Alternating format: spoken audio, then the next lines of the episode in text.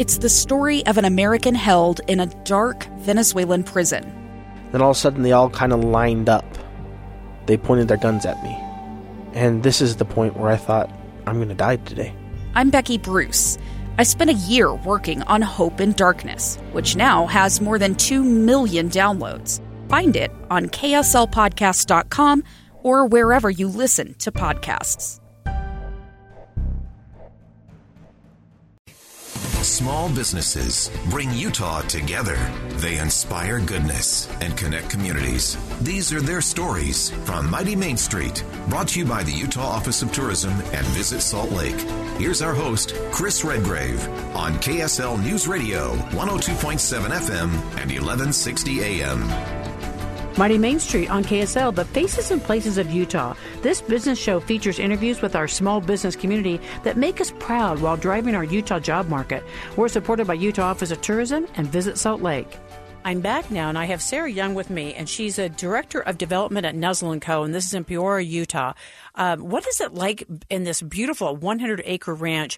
Tell us about living in this community. Well, I um, personally, I live in Salt Lake City, so I'm a commuter, but I think it's one of the most beautiful commutes that you can have. You know, I drive up Parley's Canyon every day.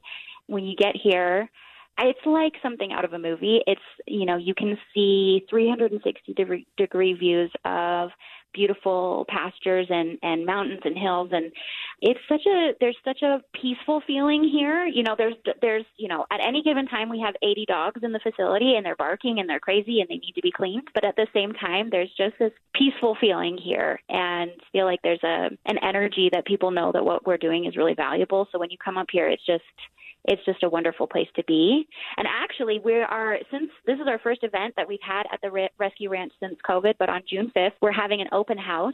We're going to be dedicating our brand new Rainbow Bridge Memorial Garden, where we can honor people and pets. So people can come out. We're going to have a food truck and some music. Uh, a local artist, Alicia Stockman, is going to be playing for us. People can come out and see exactly what I'm talking about, that peaceful feeling and the beautiful animals and the beautiful area, and come out and uh, celebrate their loved ones. What a cool idea. Thank you so much for sharing that with us. Being that you're an expert fundraiser and that you're in this area development, what is your volunteer program like? We have a wonderful volunteer program. You know, we have a lot of people that kind of come out of the woodwork and just step up to volunteer. And like we said, we were always all, also a volunteer organization from the start. So at any given time, we have two hundred volunteers at our disposal. If you want to volunteer, you can come in and walk dogs, you can feed them, socialize with the cats. There's lots of things to do. We also ha- love to have people come to events and work with us. And they're really the backbone of our organization. We have a staff of forty, but we couldn't really fully operate without those volunteers who just, you know, so graciously give their time. Do you impact uh, around the United States or globally like other organizations, or are you just really hyper-focused locally? I would say we're probably regionally is a good way to put it. Mm. Um, actually, sixty percent of our dogs come from the reservations in the Intermountain West. We, we go down once a month to the Navajo Nation, where they are severely ra- lacking in resources to care for their animals. And there are anywhere from sixty to one hundred sixty thousand unsheltered pets, or excuse me, unsheltered animals in uh, in that area. And there are four animal control shelters. So we go down and work with rescue partners in that area, provide whatever they need. We give them veterinary supplies, food. Um, we do spay and neuter clinics, and we uh, rescue some animals who've been in some really dangerous conditions and bring them up here to be adopted. We also work with other shelters. We've worked just in the last few months, we've brought in some dogs from Louisiana, from Texas. So anybody who, any kind of shelter or organization or partner that that is in need, we will always do our best to make it happen. And we've really, we started out super locally just in Summit County, and, and we're just expanding pretty rapidly. Tell me about the animals at the shelter. Is it just dogs and cats? Are you doing all animals? Do you have horses? Right now, uh, we we started out primarily with just dogs and cats. And actually, just in, in February, we launched our farm animal sanctuary. We now have four pigs and a donkey and two goats. So we are we are moving forward into a, a bigger animal population. And those animals have come from conditions where couldn't be cared for any longer, and they can stay on our one hundred acre ranch as long as they need to. Uh, we will have some animals up for adoption, but basically it's a sanctuary where they can come and live out their life in peace and happiness. Have you heard about the donkey rescue by chance, Sarah? This older couple that have a donkey rescue? I have not, but we definitely need to get involved with them because we have this beautiful donkey named Leroy, who's the friendliest donkey you'd ever want to meet. And he could probably use some friends, so we'll we'll have to get that information from you and get in touch with them. I'm I'm positive that our executive director, Lindsay, she is really the animal expert, and she knows everyone in in this animal welfare community, and I'm sure she knows about them. Oh, my gosh. You know what? It was just a great article about him. But what was interesting about it, first of all, now I want one. And, of course, I live in the city, so that's not going to happen unless it's really, really tiny.